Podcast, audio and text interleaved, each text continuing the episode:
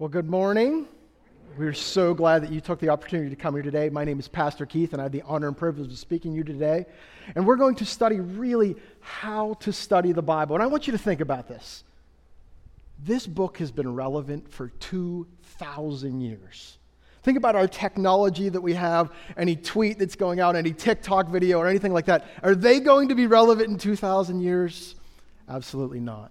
But this book is timeless because it's true, because it is the Word of God, and how I want to help you hopefully study it a little bit more effectively today. So, would you bow with me? And let's pray. Lord, we just pray so much for a fresh portion of your Spirit to fall heavy upon me and to fall heavy upon my friends out here. God, we want to hear from you today. We want to be challenged. We want to be more like you. We want to be your disciples. That's what this this whole discipleship, this whole follow series is all about is being a better follower of you. So God, I just pray that your words would clearly articulate through my body, that I would speak with one of authority, that God, that we would be changed to be more like you. And I pray this all in your precious name. Amen. I'm going to move this out of the way before I walk into it because you guys know that I'm a walker. I will get my steps in here, so you will have some fun watching me do that, all right? So, I want to tell you a story, and, and, most of you know this. I grew up in this church, okay? And whenever I was younger in this church, I was very mischievous, to put it nicely, all right? And some of you are laughing because you had me as a Sunday school teacher. You had little Keithy Kozik a long time ago in a galaxy far, far away. So, one of the things I liked to do whenever I was younger, um, and I've told this story before, is, is I was like a young Weird Al Yankovic. I would change all the words to the songs that we had to sing. You know, this is when I'm like 10, 11, 12 years old. We would do that. You know, like Jesus loves the little children became Jesus hates all the children of the world. Red and yellow, black and white, put them together, watch them fight. Jesus hates the children of the world. And me and my cronies, that we would sing this. And I, have told this. And instead of go tell it on a mountain, it was go fall off a mountain, hit a rock and splatter everywhere. Hey! And so I would do these things, okay? And then this recollection came to me of well, there was one more song that we used to do, all right? And go ahead and bring up my first slide, Grant. And we called it the Grow, Grow, Grow, Shrink, Shrink, Shrink song. Maybe you know this one, all right? And it was, you know, and this is a modern, more modern, I don't know, I, I know the lady was scary. I'm sorry. It was the only good picture I could find.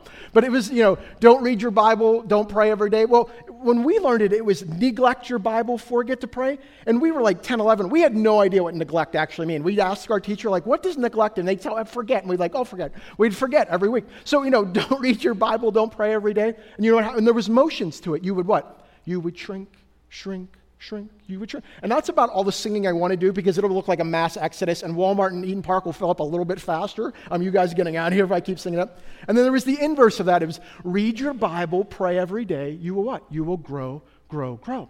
Well, so the motions would be taking place, and people, you know, all the, everyone else would be singing it, you know, read your Bible, pray every, you will grow, grow. And me and my crony friends, what would, we'd be shrinking. You know, we'd be doing the inverse. Everyone else would be growing, we'd be shrinking. And I wouldn't just be shrinking, I'd be like laying on the ground, you know. And the teachers were like, oh, this guy, you know. Meanwhile, when everyone else was, you know, you were, you know, they were shrinking, you know, because they weren't reading their Bible, and we were growing, we were jumping and stuff like that.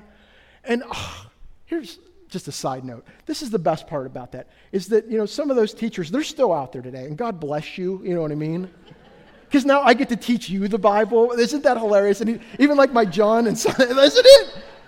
In the Gospel of John, like Sylvia was in there there. I was like, now I teach her the Bible. How crazy is that? Like little Keithy Kozik now gets to do that. But here's the greatest thing about that song is it's 100% true. When you are in this word, when you are praying, like God is alive and active in your life, you are growing. And this song, even though I made fun of it, it was so applicable to my life. And little I know, as I'm 40 years old now, like it changes my life when I'm in this. And that's what I want and desire for you is that you would be in the word. So, my first quote is actually from my favorite philosopher, pastor, teacher, whatever you want to call him, A.W. Tozer. It says, The reason why most people do not read their Bibles is because they have no intention of doing what it says. They have no intention. Because lots of us know that we have some sin in our lives, or maybe some things that God wants to change. And so, what we want to do is we kind of keep God at just the right length and we don't really want to do what it says because then we might turn into one of those religious weirdos and things like that. Like, we're afraid of that thing. So, the reason why we don't read our Bible is we don't really want to do what it says. Because the Bible by Hebrews 4:12 says this, "For the word of the Lord is alive and powerful." That's why the Bible's timeless. That's why it'll be relevant for another 2000 years. It's alive and powerful. It is sharper than the sharpest two-edged sword, cutting between the soul and spirit, between joint and marrow. It exposes our innermost thoughts and desires. The Bible exposes who you really are. It challenges you convicts you. And that's why when you read it, you're like, oh, I don't like who I am a lot of the times. That's what happens, isn't it? So it's easier just not to read it. It's just easier to put that on the shelf and be like, I know I should do that, but I, I just, I don't really what? Want to change. And yet, it's the thing that brings us the most life. Because really, we want, we want to be holy. You have the Holy Spirit within you, desiring you to be holy. But apart from the Bible, apart from that, and apart from having great relationships, it's hard to be holy. So it brings me to my step one of how to be, you know, and read the Bible better and more effectively is to be humble and to be teachable. You have to be humble and you have to be teachable for God to do a work in you and for the Bible to become relevant.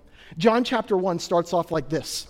And this is verse 37. They said to him, this is most likely the disciple John. He's, then they said, Rabbi, which means teacher. And verse, skip down to verse 49. Nathanael declared, Rabbi, you are the Son of God. You are the King of Israel when they were encountering Jesus, they were coming and they were calling him what? Rabbi. And that wasn't just like Jewish priest or something like that. They were saying, I am submitting to what you have for me.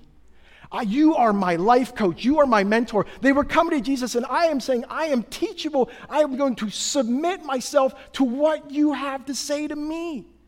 I don't think it's coincidence they talk about that in John chapter 1 because it's so important in our lives. If we're not willing to come and say, Jesus, I submit myself to your word and your authority, then the Bible has no relevance in our lives.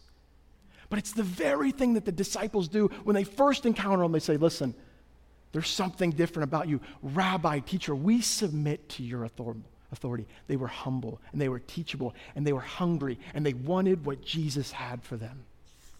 James 4 6 says this God opposes the proud, but shows favor to the humble. And so what happens is, is when we are arrogant and we don't really want to change and we read the Bible, it doesn't really have an effect on our lives. When we're arrogant in general and we don't really want to grow, we don't really want to change, then what? Then God can't work in our lives. In fact, God is opposing you. Think about that for a second. When you're arrogant and you're prideful and your ego gets in the way, God is opposing you. Humble people are the greatest people in the kingdom of God. You have to be humble, you have to be teachable. And that's why James 1 2 says this Do not merely listen to the word and so deceive yourselves, do what it says. Are you willing to do what it says? Because guess what? You're going to read this book, it's going to point out some things that you need to work on. But here's the great thing God is going to help you. When God convicts you of something, He wants to give you the help and the power through the Holy Spirit to overcome those things. He's not convicting you to say, man, you stink at this. He's saying, listen, I want to help you get better at this. That's the power of the Holy Spirit. That's the power of the gospel.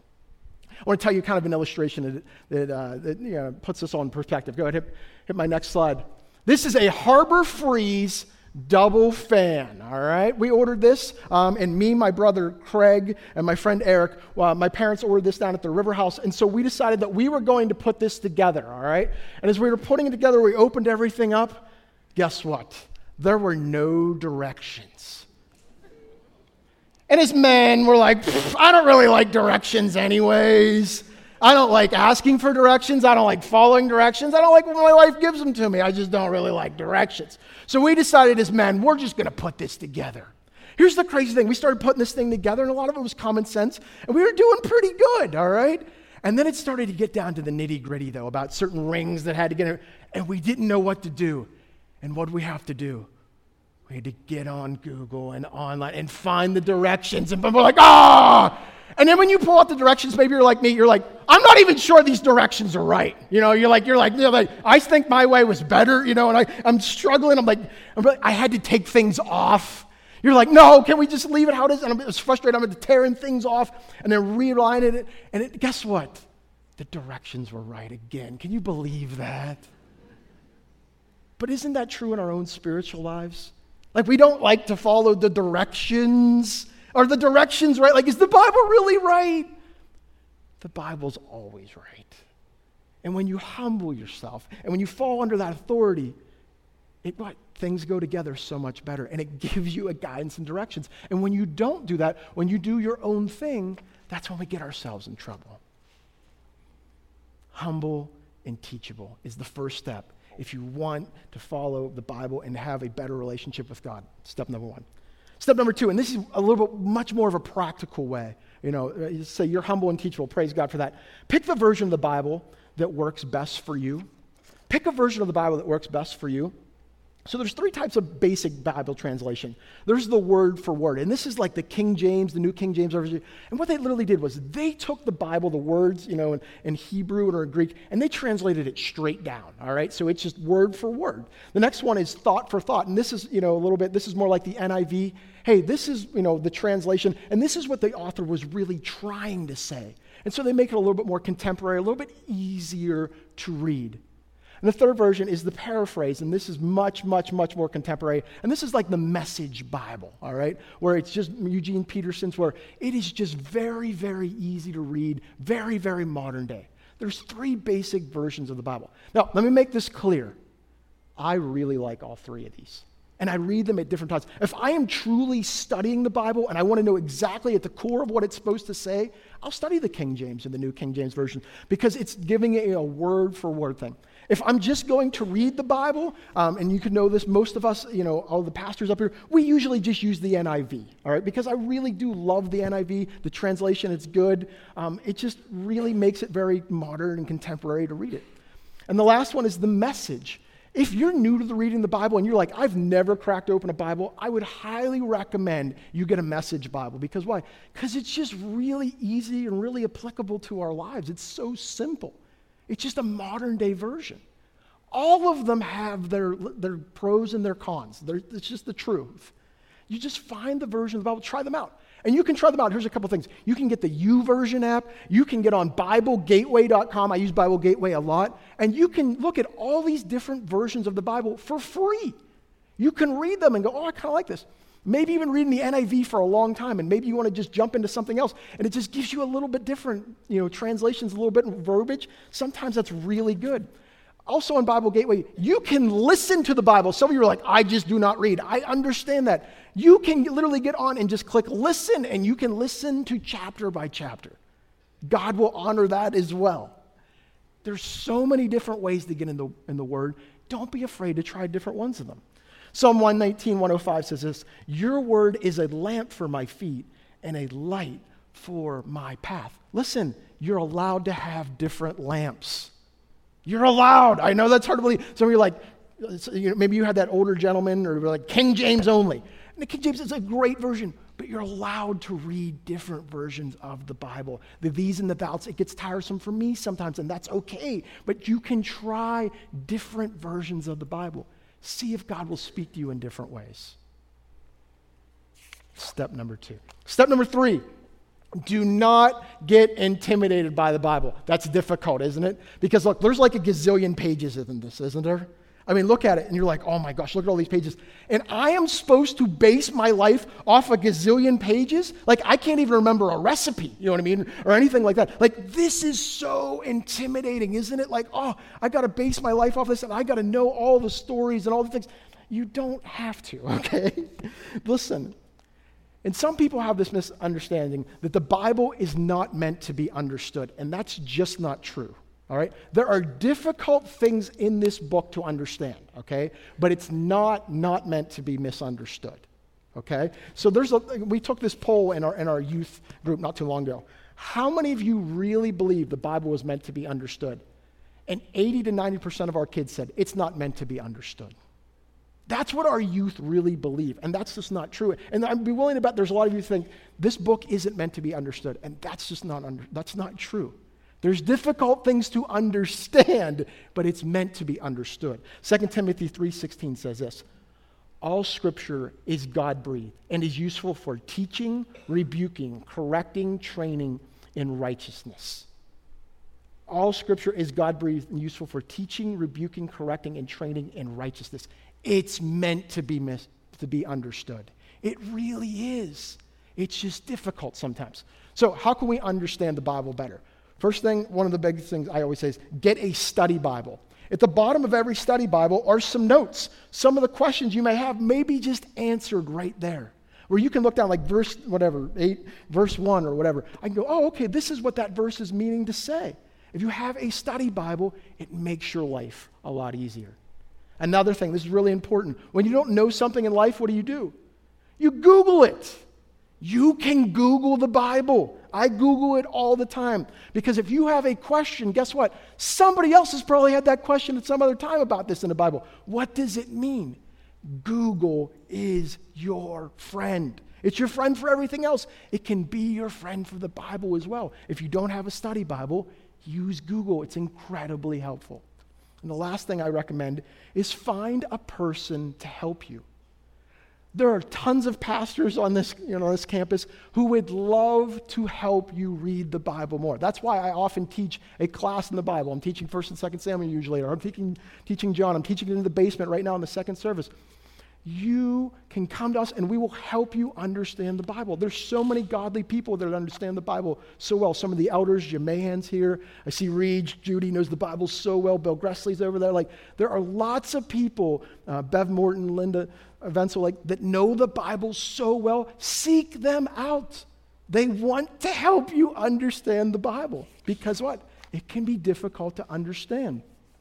Acts 29, uh, verse through 31 is that you know an ethiopian eunuch was traveling home from jerusalem and he had bought you know a scroll of the book of isaiah and this is this tells this story the, the spirit told philip go to the chariot and stay near it when philip ran up to the chariot he heard the man reading isaiah the prophet he said do you understand what you're reading philip asked how can i unless someone explains it to me so he invited philip to come up and to sit with him I've had lots of times, and when I've had different Bible teachers or different people, I've just said, Hey, can you help me with this version of the Bible? Can you help me understand this? And people are gracious. If you understand the Bible, you want to teach the Bible so people can better understand it.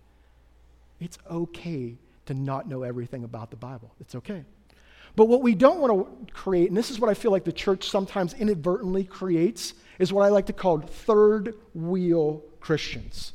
I'm going to repeat that third wheel Christians. You know what a third wheel is? It's when you're on a date. And there's, you know, the, the people that are supposed to be together, and then there's the what? The third wheel that's kind of there. And the third wheel, you know, maybe they were the one that helped kind of set the date up, and that's good, and maybe they should be there at the beginning. But at some point, for a relationship to, to there be intimacy, there has to be one on one. And so, what we want to do here as a church is we want to foster that intimacy, but we don't want to be the third wheel all the time.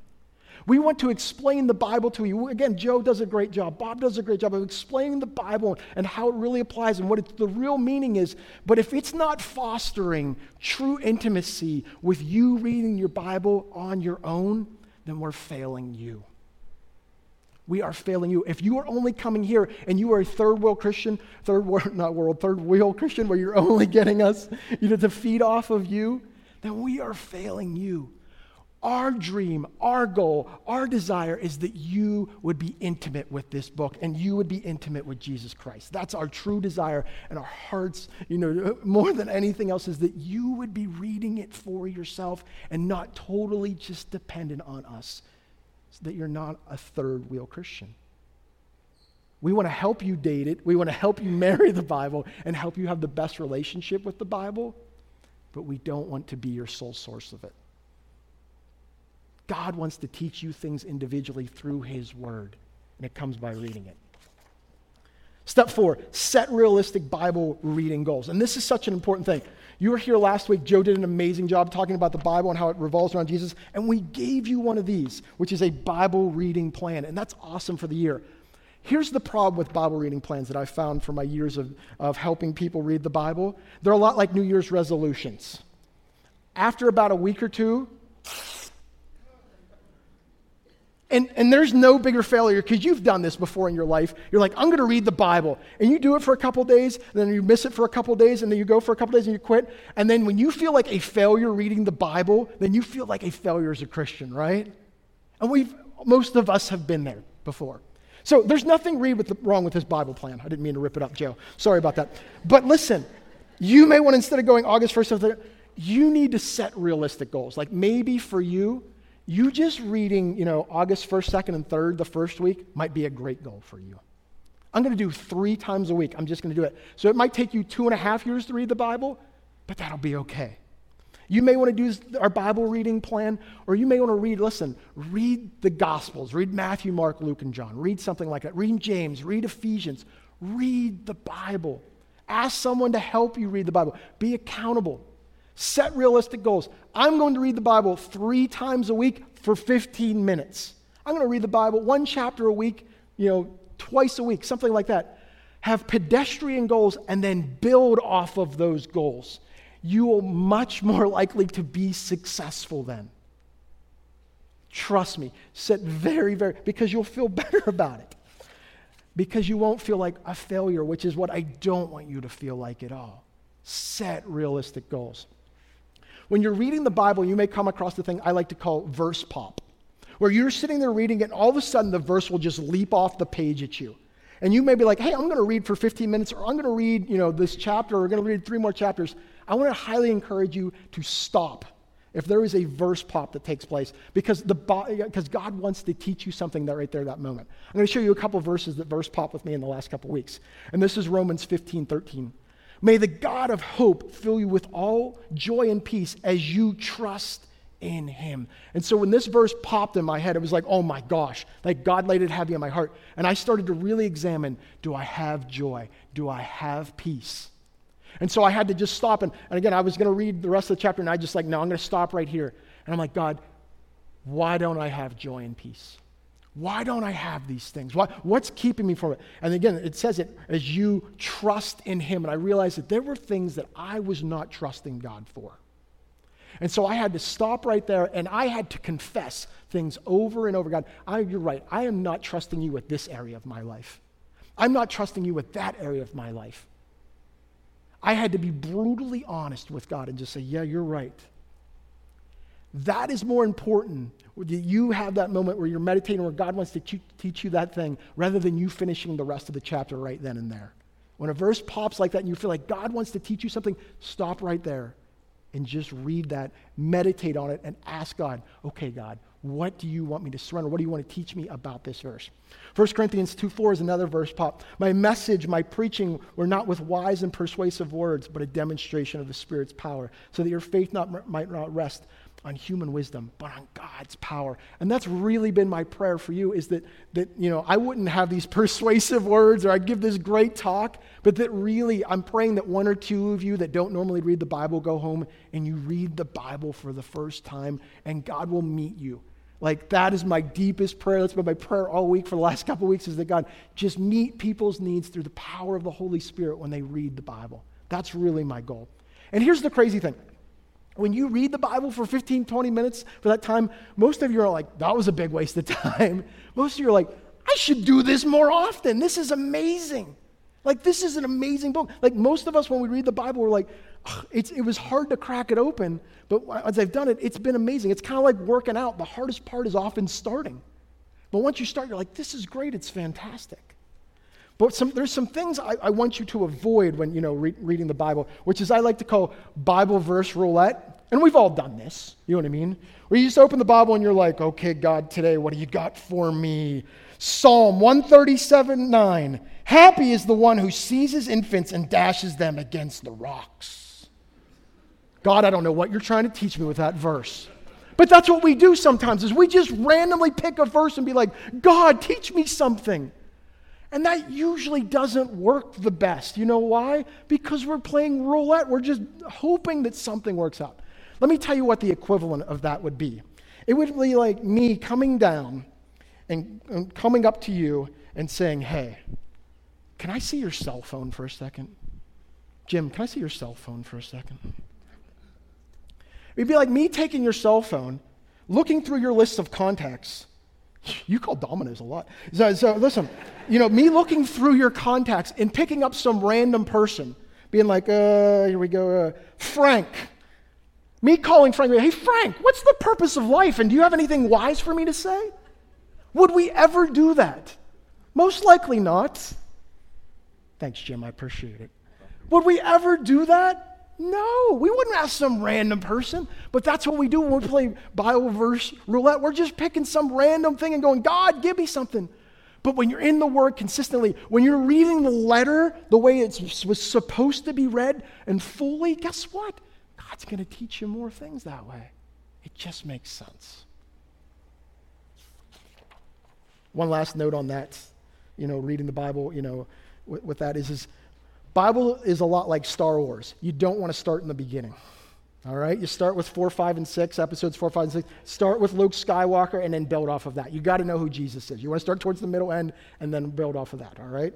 Last step is step 5 context is key. Context is key. You just can't pick a random verse and try to apply it to your life. So, this is what you've seen, and you guys know this if you've been with me a lot. You know I'm a big shopper, big Ross, TJ Maxx guy. And so, you might see these signs, which are with God, all things are possible. Matthew 19, 26. With God, all things are possible. And so when you read this verse independently, you're going, that's not a bad verse. And it's to, to remind me that if I just have faith you know, all things are possible with God. That's what happens when we read random verses like that. There's just this problem when you read this verse without the context.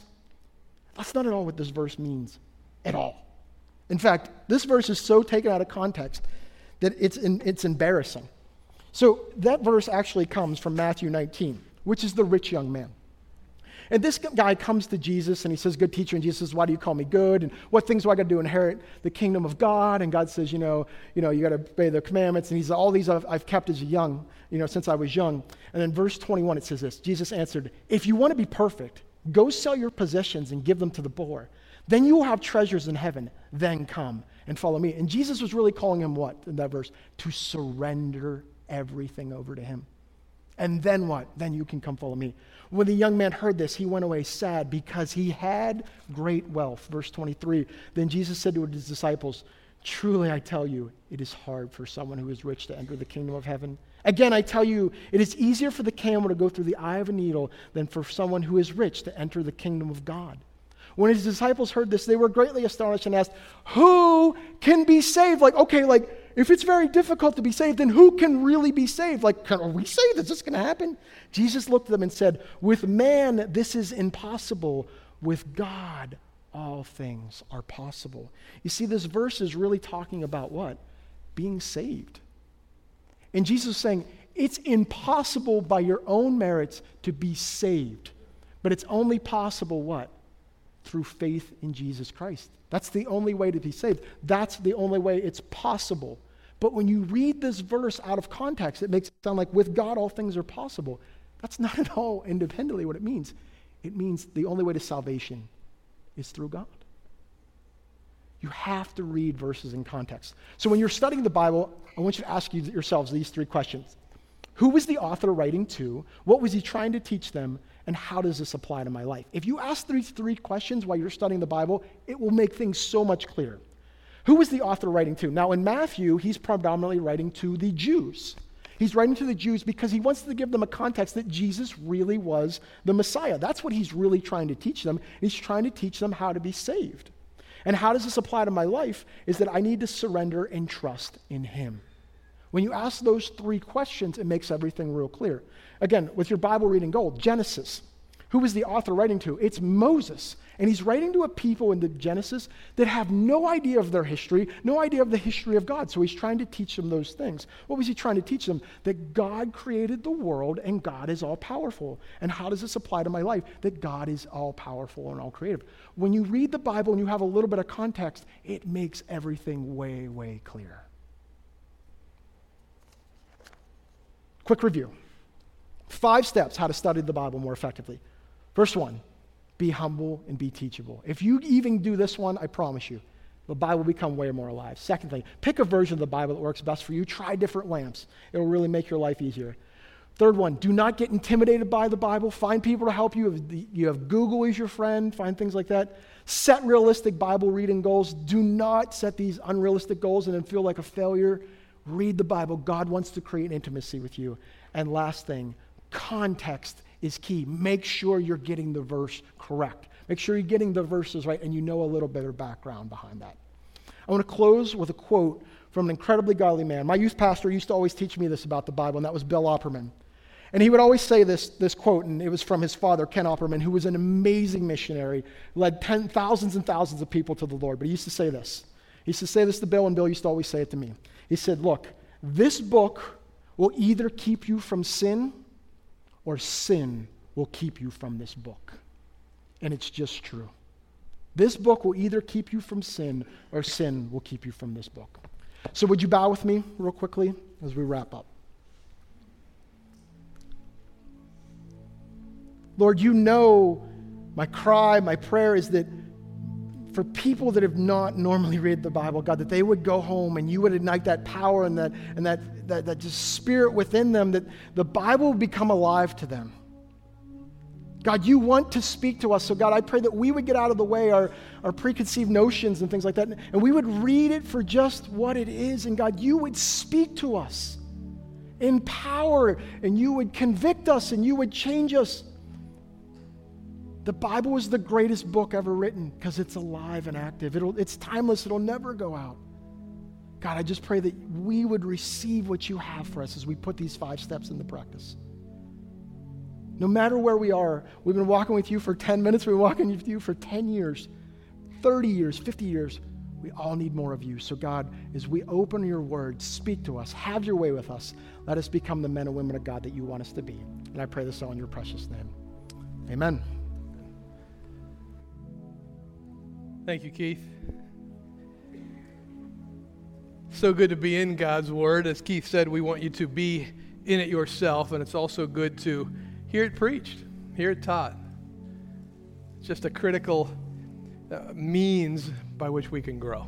You've been hearing about that, I know, for, for years if you've been coming to, to this church.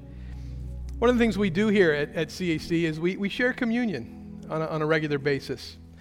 I mentioned earlier that we're going to, to be doing that this morning. And, and so here's what I, what I want us to do, because I can already hear the little noises going, right, with this cup, right? So he, here's what I want you to do. So if you listen before you act, here's what we're going to do. There's, you know, you, you, know, there's, there's a little wafer on top, and there's juice in, in, in the cup. We've been doing this a, a little while. So, so that we don't all worry about that as we're actually taking communion, if you want to now, just take the top layer of plastic off where that wafer is, and then you just have the wafer in your hand. And you just have the wafer in one hand and the cup in the other. And leave the seal on the cup, no problem. Okay? We'll give you a moment to do that. Again, if you're at home and you have, maybe you have some of these cups, because I know some of you have taken them, and if, if not, if you have a, something that will serve as, as a, a, something that represent bread and something to represent Jesus' blood, that's, that's fine. We want you to join us as well. Okay? So now that we have that, just hold on to it. And, and here's what we're going to do this morning. I'm not going to sit down, and I just knocked this sign over, so I'll kick that out of the way. So uh, I want you to know, first of all, that if you're not a member here, if you don't attend here regularly, that's not a problem. That, that's not a requirement to take communion. There's really only one requirement, and that is that you have accepted Christ. Right? This this wafer and this cup represent Jesus' body and, and his blood spilled and, and on the cross and given on the cross. And so by taking communion, you are saying that you're accepting that this is his body and this is his uh, blood. It represents his, his body and his blood broken, really for us, given for us freely. And so by by accepting that, by taking this communion, you're saying, Yes, I, I believe that. I have accepted Christ. I've accepted the work that He's done on the cross. So if you've done that, you're welcome to take communion. Absolutely. No problem. Doesn't matter if this is your first Sunday here or if you've been here for, for years. In Scripture, we find that really communion is a time to, to do two things. One is to remember. Jesus said to his disciples, he, he took the bread and he broke it and then he gave it to them. He said, Take and eat and do this in remembrance of me. And then later he took the cup and he said the same thing. This is the new covenant in, in my blood. Take and drink it and do this in remembrance of me. So, in just a moment, we're going to remember Jesus and we're going to remember what he did for us. And then in, in 1 Corinthians, Paul also shows us, reminds us, or tells us that it's also a time to examine ourselves. And really, what he means is, as you read the context of that, there were some issues that he was dealing with with the Corinthian church. Again, as Keith said, knowing the context of that. But really, the lesson out of that is we want to examine our hearts to see if our relationship is, is right with the Lord and right with other people. And so I want to give you an opportunity to do that this morning. And then, after we do that, I'll, I'll just close in prayer and, and then I'll lead you through actually taking communion. Okay? So, uh, what I want you to do is just quietly pray, silently, and just, and just remember Jesus. Just remember what he's done for you. And then I'll just mention, uh, hey, let's, let's go ahead now and just examine ourselves. So, would you take a moment, bow your heads? Let's just pray together and remember Jesus, who he is, and what he's done. Let's pray together.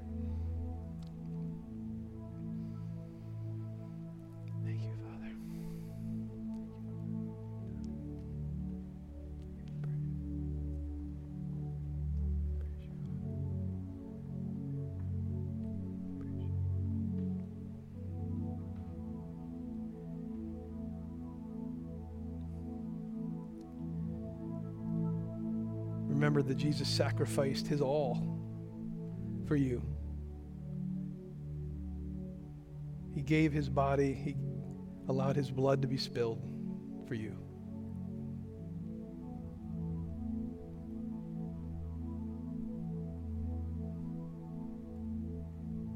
And now I want to give you an opportunity to examine yourself, your life, your relationship with the Lord. Is there is there something that God may be pointing out to you that needs to change? Is there an area of sin in your life that you need to confess to Him?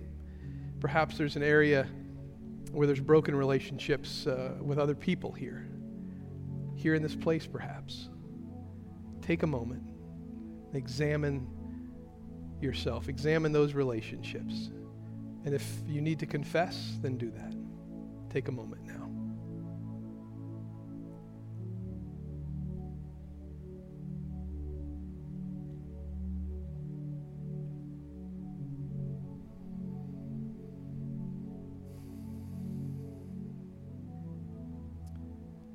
Lord Jesus, we thank you that you gave your all.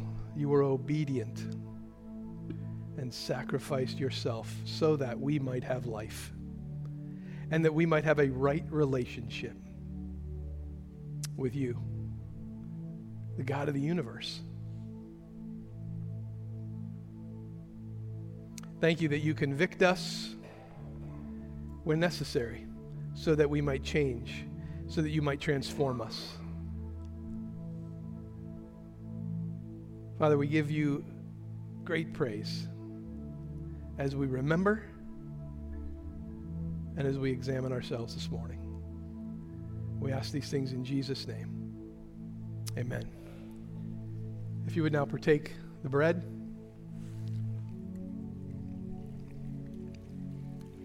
Then you can open this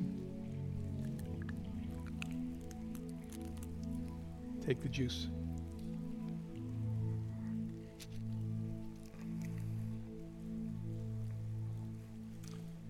Would you join me in prayer one more time? Father, we ask that as we enter again into a time of singing, that it would be a time of true worship.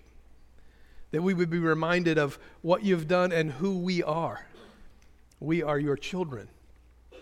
And we are your children not because of our merit, but because of your work on the cross. We give you praise in Jesus' name.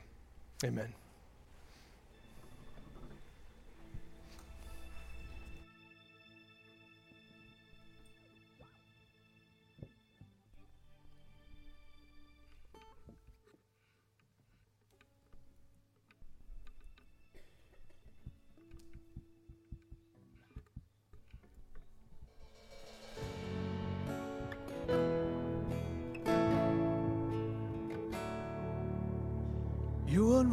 Unravel me